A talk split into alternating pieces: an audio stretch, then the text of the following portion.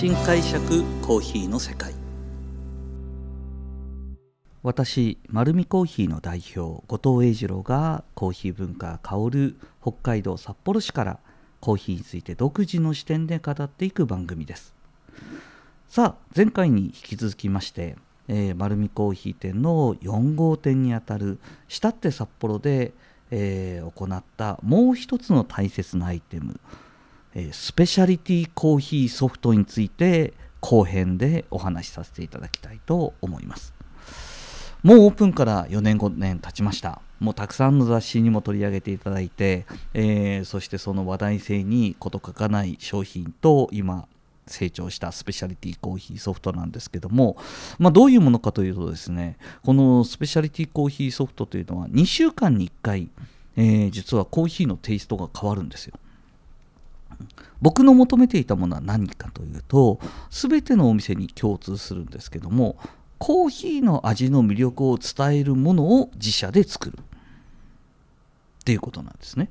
なので例えばワッフルを作ったりまあ、ケーキを出したりとかもする時もそうなんですけどももともと自社でケーキ作ってた時もそうなんですが、えーと、スペシャリティコーヒーの繊細な個性的な味わいやフレーバーを生かすために生クリーム多めのケーキは作らなかったんですね。それは全部カフェオレみたいになっちゃいます。なのでタルトだとかそういうものを作っていました。で今回ソフトクリームをえー、やろうというような形になった時にも実はソフトクリームでどういうふうにもうこれこれはどうしてそうなるのかっていうのは最初分かってたわけじゃないんですけども結果コーヒーの魅力が伝わる、えー、いろいろなコーヒーのポテンシャルが分かるソフトクリームを出したいね。なんとなくコーヒー味のソフトクリームとかには全然興味がない。というのが実はスタートでした。あの下手札幌というお店が非常に狭い。そして交通量も多い、えーと、メインの地下歩行空間に面しているというところでですね。このお話を、まあ、このお店を紹介してくださったリーシングの担当者の女性とたくさんちょっと打ち合わせをしてやっぱりオペレーションのことそれと多くの方々が魅力的に感じることそしてホットコーヒーが中心となるこのスペシャリティコーヒーの中で短いとはいえ札幌の夏をどう過ごすのか。その時にですね、えー、彼女が勧めてきたのはソフトクリームでした。絶対に美味しいものを出せば多くの方が利用してくださる。じゃあやってみようと。まず分かんないのは機械なんだと。いうところからです。なのでいろいろ調べてみるとですねあのいろんなメーカーさんがソフトクリーム原料を使うことと、えー、まあ、条件にですね機械を貸してくださるところもあるようです。そしてでも僕がやりたいのはですねここ僕のめんどくさいとこなんですけれども、えーと、一番最初に決めたのは、えーと、ソフトクリームの一番美味しいのを作ってやろうということです一番美味しいソフトクリームを作りたい。じゃあ一番美味しいソフトクリームを作っている機械メーカーはどこだっていうとですねあのイタリアのカルビジャーニっていうのがあるっていうのが分かったんですよ。カルビジャーニってなんだというところで調べるとですねなかなか高級な日本の車買えちゃうなっていうぐらいの価格帯のいいお値段のソフトクリームの機械があったんです。で聞いてみるとですね何が違うかまあその何ていうかなもう別に車じゃないのでがあのそれそれ自体売るわけじゃないそれ自体見せるわけじゃないのであの聞いてみるとですねやっぱりあのコントロールがいろいろとできるんですね。というのはあのほとんどのソフトクリームっていうのはあのまああの機械としてソフトクリーム作っていくんですけどもカルピジャーニみたいなあの高級ラインの機械になってくると何ができるかというと空気の含ませる量をコントロールできるんですよ。でやっぱり原料となるミルクもシーズンによって油分も違えば成分も微妙に変わってくるんですよ。でそうなると滑らかさだとか口当たりとかも変わるんですけどもそれにすごく影響するのが空気の含まれる量です。その含まれる量を調整可能なのがカルピジャーニ、うん、なので、えーと、シーズンの原材料の違いにに、まあ、対応することもできます。また求めている口当たりをそれを、えー、繊細にコントロールすることもできるのもカルビジャーニ。いやいやいや素敵じゃないそれ。それは買えるのって言ったら買えるって言うんですよ。それは貸してくれるのって言ったら貸してはくれないって言うんですよ。そしたらもう買うしかないじゃないですか。まずカルビジャーニを決めました。まあしょうがない。もう絶対いいもの作りたいから。で、そこからですね、じゃあどうしていこうかなと思うとなんか通常の、あのー、コーヒーミルクコーヒーソフトクリームのですねベースを買うことはなんとなくしっくりきてなくて、まあ、各メーカーさんもですねあのチョコレートベースのソフトクリームミックスだとか、えー、そういうのがあると。でまあメーカーさんによってはコーヒー味のソフトクリームものミックスもある。でもそのソフトクリームに入っているミックスのコーヒーはうちのコーヒーじゃない。何にも僕の心には響かないわけですね。でまあちこちあちこちにですね僕はじゃあもうソフトクリームというかそのアイスクリームで一番美味しいのなんだろうって考えたんですよ。でそうするとハーゲンナッツだと僕の家には特別な日にはハーゲンナッツを用意される。それ以外の時には1本100円ぐらいのアイスなんですけども特別な時にはハーゲンナッツのアイスクリームがあるいや美味しいなってハゲナツみたいなソフトクリーム作りたいなっていう無茶な話をですね行くとこ行くとこ会う人会う人に言ってたんですよそんなソフトクリームどうやったら作れるかな？あの原料の違いっていうかあの口当たりの違いは何なのかなっていうとですねいろんなところで話してると不思議なもので出会いが生まれるんですよね。である出会いからですねいやいやそしたらこういうところ行ってみたらっていうことで紹介されてわざわざえー、実はこれはですね神奈川県にあるある、えーと、乳業メーカーの工場に行ってきました。でその乳業メーカーの工場に行くとですねなんとそのハーゲンナッツのベースを作ってらっしゃると。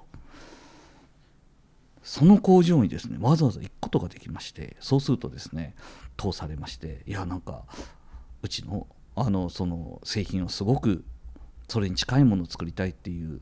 コーヒー屋さんがいるからって言ってあのその会社の方がですね紹介してその研究所に行ったわけです。そうするとですね明らかに研究員という方が、えー、僕の会議室に現れましてその方はもちろん白衣です。で真ん中にご高齢の方がいて両サイドには眼鏡をかけた男性とちょっと仏頂をずらした女性がいましてそして真ん中にいる白衣の一番偉い人はやっぱりこの研究者の方はですね少しそのあのいかにも研究員というその笑わない感じで眼鏡を掲げてですねあのなんかミルクのクオリティとなんかコーヒーのなんか鑑定のされてるんですかっていうお話からあコーヒーの鑑定で世界3位になったことがありますみたいなこと。ではミルクの味とかお分かりですかっていう。あえっ、ー、と美味しいミルクが飲みたいです。で超素人みたいなこと言ったんですけども 何も笑ってはくれず、えーと、4つのですね白い液体を目の前にパンと出されたんです。このミルクどう思われますか？カッピングだと思って。飲んでみました。でえーと、分かりやすく言うと本当にミルクらしい質感のものとだんだんと柔らかくなっていくもの。最終的には滑らかであまり香りの強くないさらっとしたミルクみたいな感じに私は受け取りました。でどうですかっていうのであの非常に新鮮であの飲み口のあと癖のない、えー、状態のものが結局はコーヒーの味を生かす時にミルクの香りが強いと喧嘩してしまうんですね。で僕はえー、実は答えを知っていました。うん、で何て言ったかというとですねこの一番さらっとして香りの弱いこのこうミルクがより自然に近いものなのでこれが美味しいですって言ったらさすが世界3位ですねって言われるわけですね。はい何が違うか分かりますか？っていうのでいやそこまでは詳しくは分かんないですってなんとなく知ってましたけど言ったら結局何かというと、えー、牛乳の独特の僕たちあの子供たちでも牛乳嫌いな子たちいると思うんですけどもあの子たちって何が嫌いかというと渋さと、えー、独特の牛乳の香りなんですよ。この渋さと独特のこの香りって何に出てくるかというと実は牛乳を殺菌する時の殺菌の温度帯からミルクが焦げてるんですよ。分かりやすく言うと。でただ牛乳はやはり鮮度管理のために、えーと、60度で例えば15分だとか、うん、で70度80度90度ぐらいだと10分とか8分とか。で140度とかすごい高温度になると何秒でいいわけなんですこれが国で定められてるんですね。でそうすると油分なのであんまり高温に持っていくと焦げるのでロースト臭を僕たちはミルクの香りと感じてるんですよ。でロースト臭焦げてるミルクの香りを子どもたちは渋くて辛くて嫌だって言ってて天然の牛乳を嫌だって言ってるわけじゃないんです。なのでなんとなく低温殺菌牛乳って書いてますよね。あれって、えーと、賞味期限短いのはその分だけ殺菌温度も低いから菌の繁殖が、えー、通常のものよりもされてしまう。その代わり素材の持っている滑らかな質感だとか牛乳の持っている本来のフレーバーがある。で僕ですねあの生まれがあの北海道札幌の篠路町篠路っていかにもその田舎の周りに4か所5か所牧場のある中で育ちましたので朝、えーと、絞りたての牛乳を取りに行くなんてのは日常茶飯事だったものでその牛乳が臭くないことを重々知ってたので、まあ、ちょっとカンニングめいたもんですね、はい、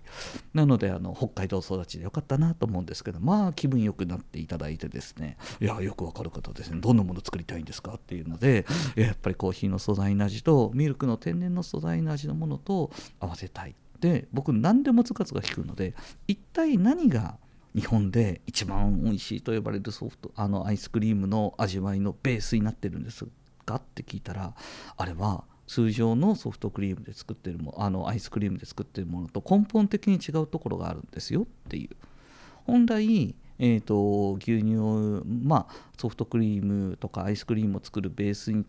に仕上げるための間で抜いてしまう油分だとかその部分を残してるんだと。だからより天然に近いらしいんですよ。で実はそれはちゃんと見たらちゃんとその成分が書いてあるんですよね。で言われたからちゃんと調べたら本当に書いてあるんですよ。そのハーゲナッツだけその成分が入ってて他の、えーとアイスクリームには書いてないんですよね。であそういうことなんだっていうことなんですけどももちろんそれに関してはメーカーがですねきちっと、え、レシピから何から契約の中で動いてることですからそれと同じものを使うことは難しいことは重々承知なんですけどもその原材料の後のレシピは縛られてるんですけども原材料ベースっていうのは実は開発でえーと販売することを念頭に開発してる商品があるっていうんですね。でそれはしかも、えーと、コーヒーを混ぜたりだとか抹茶を混ぜたりだとか他の例えば、えーと、新しいフレーバーのソフトクリームを作るとしたら、えーと、混ぜることが可能な商品だったんですよ。でしかもそれはやっぱり、あのー、高温で殺菌してしまうと傷むので全部冷凍状態でくるんですね。凍らせた状態で、えーと、痛みを閉じ込めて私たちの手元に届きます。でそれを溶かした後に実は少し濃縮してあるので3分の1何か、えーと、本当は3分の1牛乳を加える。ことによってソフトクリームが作れるベースなんですね。なんですけどこの牛乳の3分の1代わりに何か加えることができるっていうんですよ。いやーこれは面白いと。加えることができるということはですね丸みコーヒーのコーヒーを加えることができるわけですよ。いろいろあのその後はもう本当に研究になるんですけども、えーと、何がソフトクリームになるうちでネガティブなのか、えー、ダメなものはやっぱり水分であると、うん、凍らす工程があるので水分が多ければ多いほどシャーベット状になってしまってざらつきが出てくる。なので水分の少なくてコーヒーの味の出るものエスプレッソだ。エスプレッソ。エスプレッソの濃度帯であれば間違いなく水分量は少ないししかもその3分の1の濃度で、えーと、ミルク全体に対して味わいを付加することが可能なんじゃないかという仮説を立てました、はい。えー、1つ大体ですね2リッターぐらいのパックになってるので、ね、これに、えーと、2対1で入れるってことはですね約1リットル。まあ実際には1リットルじゃなくて水分量を計算した中で、えーと、もっと少ない量の割合でエスプレッソを入れるんですけどもそれでもですね1リットルまではいかないんですけどそれに近い液体量を出さないといけないんですよ。エスプレッソってワンショットって 20cc なんですね。これ一体何回エスプレッソ出すんだ？って話ですね。ベース作るのに。永遠このエスプレッソの抽出のために、えーまあ、ダブルのホルダーで、えー、50cc ずつ取り、それをですね、えー、14回16回と抽出を連続して行いその一つ一つのエスプレッソを安定させる抽出をするというですねまさに修行に近いベース作りをうちのスタッフは、え、今やっておりまして夏場になるとですねそのソフトクリームミックスが何回転もするわけですよ。朝にも抽出し昼にも抽出し 夕方にも抽出しというような流れで、えーと、エスプレッソを出すんですけどもこれの微妙な調整の中で奇跡的にですね生まれたのがそのソフトクリームをですよ、えー、実際に販売し始めました。えー、何が起こったかというとソフトクリームスペシャリティコーヒーソフトクリームを、えー、口の中で溶かしてのあのソフトクリーム楽しむとですねああこれエチオピアのナチュラルのティーフレーバーがする。あれ？する？ソフトクリームを食べてて。あこんなコーヒーあるんだ。あこのなんか香りのコーヒーどれですか？って言ったあこのエチオピアナチュラルです。あじゃあそのコーヒー 200g ください。翌週。えこのコーヒーなんだかすごい泥あでもなんかすごい香ばしい香りがする。このコーヒーなんですか？これマンデリンのドロックサングールです。あこの香ばしい感じ私好きなんですよね。そのコーヒー 200g ください。これを求めてたんですよ。ソフトクリームを売りたいわけじゃないんです。僕はどこまでもスペシャリティコーヒーの啓蒙とその魅力を伝えたい。だからエスプレッソでどんどんどんどんコーヒーをえこれなんでこんなにこんな滑らかなコーヒーなんですか？って聞いたらあこちらはコスタリカの、えー、もうアナエロビックって新しいものなのでちょっとシナモンフレーバーだとかそういうのがありますけど感じますか？いや感じます感じますちょっとシナモンのような感じなものがふ振りかけてるわけじゃないんですよねって。振りかけてないです。でコーヒーじゃあ飲んでみますか？って言ったらそのコーヒーのスペシャリティコーヒーを飲んでみたらあこのコーヒーの香りなんだっていうのが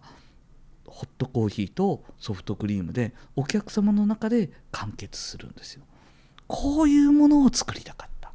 これがですね実は丸見コーヒーが提供しているスペシャリティコーヒーソフト。もうまあ簡単には他ではなかなか作れないと思います。ただ、えー、全国のですねあのー、コーヒーマニアなコーヒーオーナーさん方はまあ本当に敏感なアンテナを立ててらっしゃるんですね。あのすぐさまその話を聞きつけて、えー、しっかり自分がエプロンつけて店内で、えーと、とお手伝いをしながらそのレシピとテイストの理解を深めて全国の数カ所で、えーとこのカルピジャーニが売れその原料が売れえー、スペシャリティコーヒーソフトは札幌を飛び出て、えー、あちこちで今提供されているというお話を聞いております。ちょっと具体的なお店はですね、ちょっといろいろ調べてみていただきたいと思います。